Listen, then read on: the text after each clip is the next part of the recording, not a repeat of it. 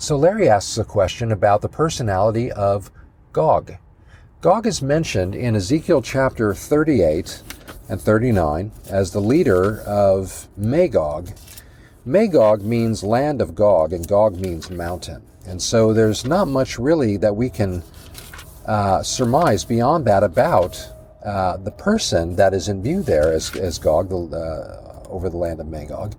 Uh, there's also mention in Revelation chapter 20. I'd like to look at these passages now.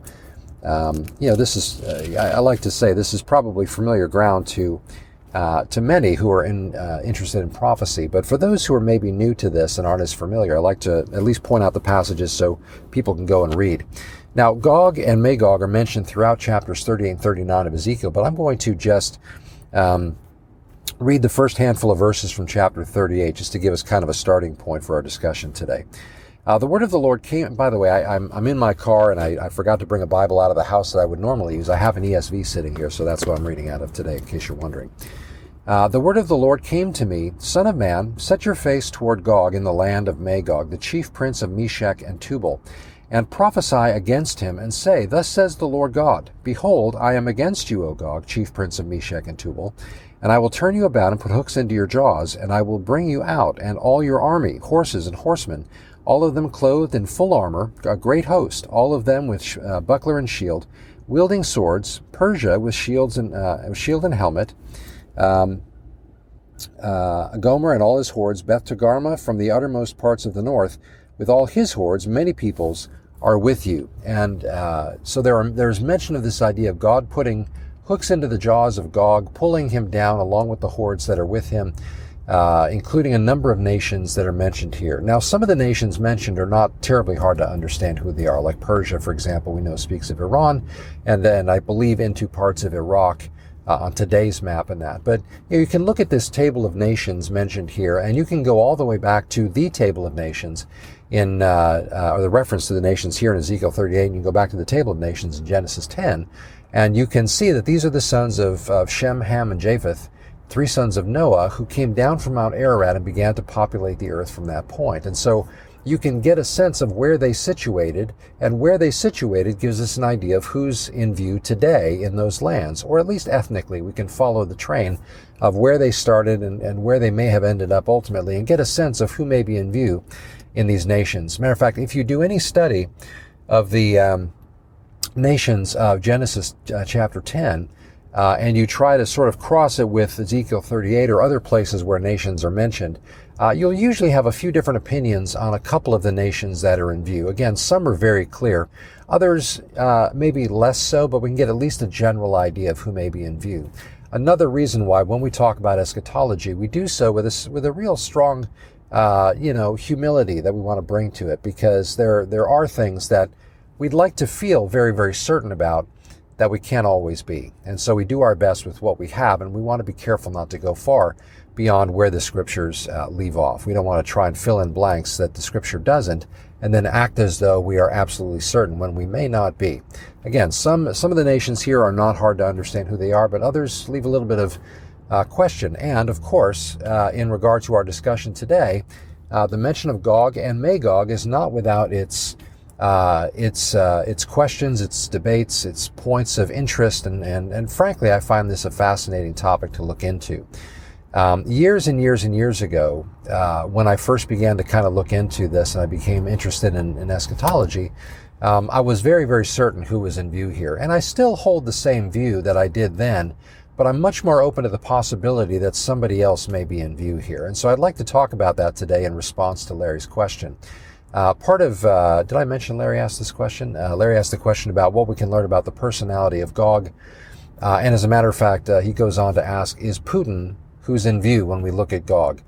And uh, the question there really is if these events in Ezekiel 38 and 39 took place today, and Magog would speak of Russia, which is by and large often who's in view in that in in this perspective in the in understanding who this is. If it is, then Gog would be the leader of Magog, and in our understanding today, that would very likely then speak of Putin. So, um, uh, and I, I, like to point that out, by the way. Oftentimes, when I speak of this passage, I do say that very thing, uh, in part because I want there to be a poignant sense of the reality of the things that we read about here. They will come to pass one day. I do believe this passage is still future looking even in our day. And therefore, when it comes to pass, the general presumption is, and this is what we're going to get into today, is that these nations are in fact literal nations that are referred to, and the leader uh, of, of this one particular nation, Magog, referred to as Gog, would therefore then be a nation and a person at its head. Um, so, but therein again lies the question that we're going to address today, or at least, you know, uh, give some food for thought as, as, uh, as I typically try to do. Um, again, generally speaking, a widely held view uh, would be that because of the mention of Magog, uh, and as a matter of fact, in this passage, let me back up just for a second here. You'll notice here, if you're reading out of, uh, as I typically am, a New King James or a King James uh, or some of the other English translations, you you will have probably noticed a different reading in the opening verses of this, where there's mention of Gog and Magog, uh, the chief prince of Meshech and Tubal. Uh, another reading of that, and, and, and the reading in, uh, like the New King James, for example, would be uh, Gog and Magog, the prince of Rosh, Meshech, and Tubal. Uh, the word Rosh or Rus um, speaks of, um, uh, uh, of, of a chief prince. And so, therefore, the question that arises out of the English translation from this oftentimes is is is is Rosh speaking of a uh, of an individual? Uh, is it, is it um, or I should say a nation, not an individual, but is it speaking of a nation, or is it part of the title chief prince? A lot has been made about the term Rus or Roche as being uh, indicating Russia because it sounds like Russia. Uh, matter of fact, um, uh, uh, mention here of Tubal and Meshech, or Meshech and Tubal. there has been uh, a bit made of the idea that Meshech would speak of Moscow and uh, and, Tub, uh, uh, and Tubal would speak of uh, Tobolsk, I think it's pronounced in Russia, major cities in Russia, Moscow nowadays the capital. Is that what's in view? Well, there is a problem with that, and that is that we are, if we're in the West, we tend to assume that English words, because of their either Greek or Latin um, you know, origins, the etymology of those terms often leads us to think that because it sounds like a modern country today, in this particular instance, that therefore we should see it as that, or it gives additional credence to the idea that that's who it is. Rosh or Rus sounds like Russia. Problem with that is that there is some real debate as to whether there was any place like that in the ancient world, any place that had that name. Uh, the jury is still a little bit out on that one. Uh, as a matter of fact, if you listen to Michael Heiser on this, he is absolutely adamant that there was no such place as Rus or Roche uh, as, a, as a nation in that time. You will see it on maps, though, and I think there is probably some reason why that, that is. There's probably some connection to an actual place here uh, that may have, uh, may have been known as that, and as it turns out, is now inhabited by a place, uh, Russia, whose name sounds like that. Uh, I would never say coincidentally per se, but um, you know, it may just very well be that that's the case. There's some question, is all I'm trying to say about that.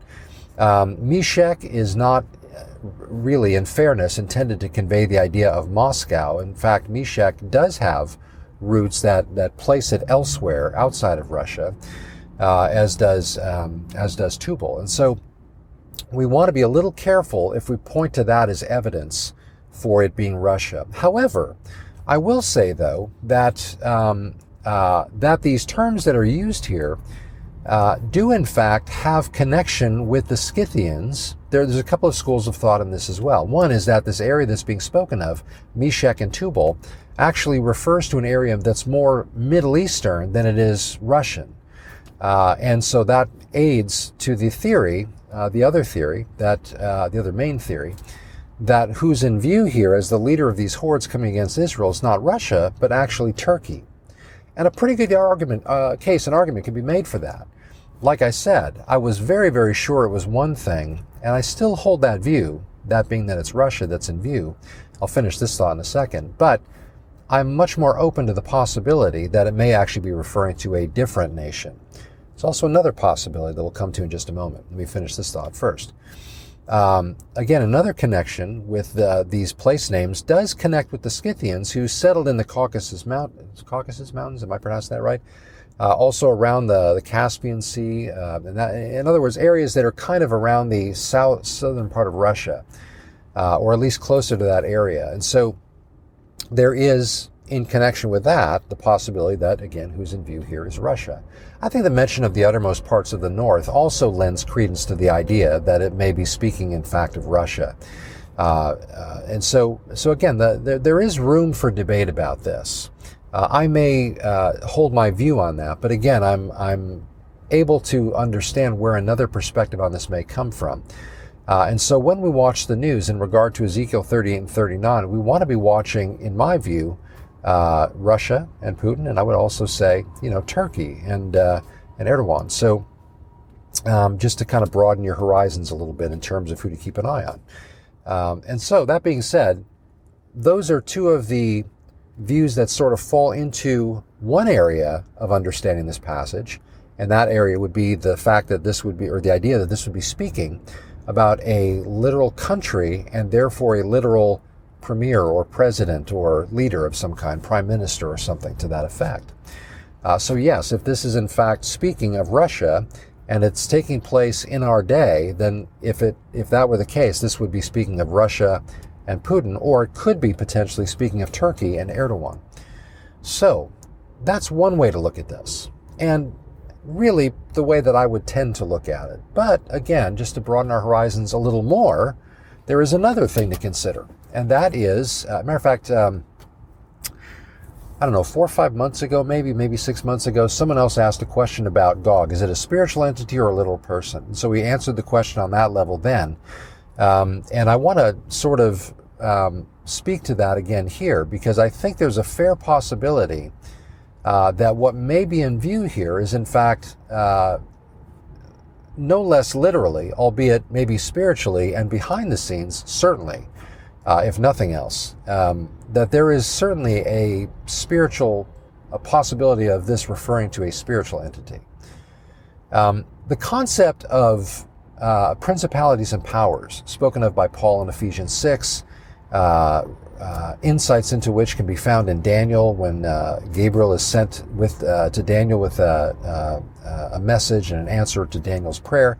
Uh, Michael comes to Gabriel's aid as, as Gabriel finds himself being resisted by the uh, prince of Persia. And so um, uh, Jesus, of course, dealt with um, uh, demonic entities that would manifest uh, through demon possession and that kind of thing. Uh, but there's so the idea of a, a spiritual war and demonic activity behind the scenes should not surprise us. It should certainly give us pause, but it certainly should not surprise us that this exists. Um, it certainly did then, and we should not think that somehow it just stopped now. Um, I would I would argue that that much of the same kind of activity behind the scenes still takes place in various quarters of the world. As a matter of fact, if Satan is in fact the god of this world, that will one day fall under the full uh, control of of of, uh, of, of, the of uh, the King of Kings and Lord of Lords, Christ Jesus. We see in Revelation eleven fifteen and such um, we know that he does have sway and influence even today. One day that will come to a complete and total end. But for now, uh, uh, he does still have uh, tremendous influence. Um, so, anyway, that idea should not surprise us. Is Gog and Magog, speaking of uh, a potentially, uh, speaking of a spiritual entity, a demonic entity, and would Gog therefore speak of that same one of those places we were just talking about, Russia or Turkey, or may it just be speaking more broadly uh, to the influence, the area that this entity has influence over? We know that if it is in fact a demonic entity, it does have influence. And I think that helps us connect the dots between this passage and Revelation chapter 20, verse 6, where, it's, uh, where the reference is to uh, a time after the millennium where Satan gathers up hordes from around the, the world, uh, the, all the people that were born during the millennium that did not come to uh, bend the knee to Christ, uh, who's ruling and reigning literally, physically in that time. Um, uh, there is um, uh, there is mention of Gog and Magog in that scenario. Well, that, that has to mean one, one of a few things. It can speak of uh, the first option being that Ezekiel 38 and 39 doesn't happen uh, before the millennium, but actually happens after the millennium. And what's described in Ezekiel 38 and 39 would then, therefore, um, uh, be what's referenced in uh, Revelation chapter 20, verses 1 through 6, when Satan is released and he brings Gog and Magog together, and they're mentioned there among the nations that are brought together. Uh, I don't personally hold that view. I do think that the description and the amount of time involved in the Ezekiel 38 and 39 scenario kind of removes it from the realm of, of happening after the millennium. But I, I, I, do know that there is an argument to be made for it coming after the millennium. I, again, I don't hold that view, but there are those who do. Um, another possibility is that the same Gog and Magog, nationally speaking, and its leader, um, uh, or at least nationally, maybe even its leader, um, uh, who are referenced in Ezekiel 30 and 39 prior to the millennium, also find a place of prominence and influence after the millennium in this final rebellion against Christ and the saints of Jerusalem. Now, there, there is a possibility of that because, after all, what's he doing before the millennium? Uh, he is leading a band of nations against Jerusalem. So, that's another possibility. The, the third possibility, and this kind of connects to where we were going right before we took this little detour, is that Gog is in fact a demonic entity that has influence over parts of the world, including after the millennial kingdom, uh, all of those, uh, or at least in, in part, those people that come against Christ and the saints in Jerusalem at that time. So it may very well be that Gog, in fact, is referring to a spiritual entity. Now, another thing I'll add to that discussion that kind of opens it up a little bit um, is that, uh, and this this comes primarily from Michael Heiser and uh, Heiser, and I uh, I want to put it in here because I think that there is an interesting uh, element here to consider, um, and that is that uh, in Judaism, that the idea of the area of the north was ruled over by uh, Baal, and so the idea here of Ezekiel's mentioning of the farthest reaches of the north, the uttermost parts of the north, may be speaking of an area that is sort of ruled over by this demonic entity, uh, this god, little g, uh, named Baal, who would then therefore be referred to as Gog in this prophecy. Um, and, and, and so it may very well be that, that that's an additional uh, uh, uh weight added to the idea that Ezekiel's referring to, and, and John in Revelation 20 would then therefore be referring to as a spiritual entity, maybe predominantly. Now, whether or not that's true, and I don't know if it's true, um, I am still kind of in the process of looking through some of that history and, uh, and, and, and making sure that I understand what it is that he was talking about, that Michael Heiser was talking about. Um, but I do think that if all that in fact squares out, checks out, and uh, th- then then there might be something to that. Even if that, even if that understanding isn't the case, there's still really no reason not to think that even if Gog is a literal physical person, like a Putin, for example, overseeing a nation like Russia, or Erdogan overseeing a nation like Turkey, and that's who's in view, that that's not to say that there's not still demonic uh, influence behind the scenes there. I think there is, and I think we see evidences of that in our day. Even so, uh, so there you go. There's there's kind of a again food for thought. This isn't an area we can speak of with absolute certainty, but I do think there's some interesting possibilities that all have enough credence to to make them worthy of our consideration.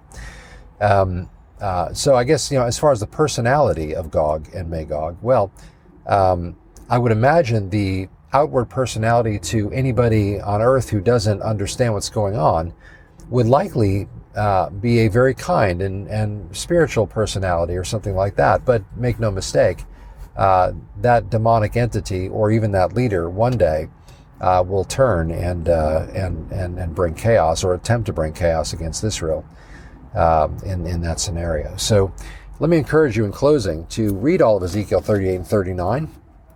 Uh, I know you, you may have comments and thoughts about some of the, what we talked about today. Uh, you can read uh, Michael Heiser's, um, uh, oh, what's it called? Uh, not Reclaiming Hermon, but, um, oh, shoot, what is it? Anyway, uh, his book on Hermon.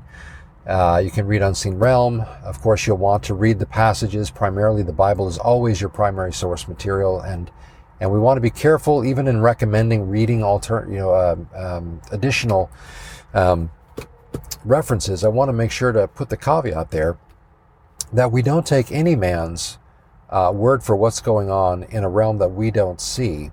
We just look at that and consider and weigh it out in light of what Scripture does say, and we leave it there. You know, uh, the Bible is always our is always our primary and fi- source and final word. And so be, be, you know, be thoughtful as you read additional things. Again, whether it's Michael Heiser, whether it's any uh, commentaries for that matter on anything, whether I'm saying something, don't just take it at face value. Don't just take it for granted, I should say. But rather look into these things yourselves and, and, uh, and be a Berean. Be like Acts 17 11. You know, the, uh, these folks in Berea, um, uh, these Jews in Berea, were even more noble than those in Thessalonica uh, Luke tells us there. And in that they received what the Apostle Paul said, and they received it with all readiness. But then they checked the scriptures to see whether these things were so. In other words, they didn't just take for granted that what Paul was saying was true. Well, I promise you that if, if that's if that's if the Holy Spirit commends that with the Apostle Paul, those who heard him, uh, certainly the Holy Spirit would be directing you to check out what I'm saying and what any other else on the topic would be saying. So that being said, let that be uh, sort of the last word on this one for this post today. But thanks for watching and listening. And Larry, thanks for the question. And uh, I do hope this gives uh, some uh, either food for thought or at least something to scratch our heads over a little bit. Uh, and if it if it gets you to look into the word a little more firmly, then then praise the Lord. Good stuff. So Father, we thank you and praise you for your grace and goodness. We thank you for your word. And we do pray for a better understanding of what's going on in some of these passages uh, that we read. Father, we help us to be content to um, to approach the passages humbly and not assume things are true when we don't really know for sure whether they are. But on the other side, again, help us to be humble to recognize that uh, our own understanding of some of the workings, uh, working outs of, of these passages uh, may be different than maybe we grew grew up understanding, and so we just want to be um, just aware of, of some of the possibilities in understanding these things. But one thing is for certain, and that is that Jesus is coming. And uh, he's coming to take his bride home, but he's also coming to establish his kingdom. He will, in fact, answer the prayer that he taught his disciples to pray that uh, your kingdom come and your will be done on earth as it is in heaven. So we look very much forward to that day. Father, we just pray that you would uh, guide and bless by your Holy Spirit our study of your word. Help us to grow thereby. Help us to grow in our depth of knowledge of you and your workings, your personality, your nature, um, uh, and, all that you would have us know from your revelation of yourself in Scripture. And we pray that, uh, Father, we would walk with Jesus as a result, that, Lord, we would desire to know him better and walk with him in loving response to the grace that is, uh, that has flowed from his offering for our sin and is uh, so freely lavished upon us. Uh, you are gracious, and we love you and praise you and thank you for this. So, Father, we love you. Again, we thank you, we praise you, and we just ask all this and lift all this up in Jesus' name.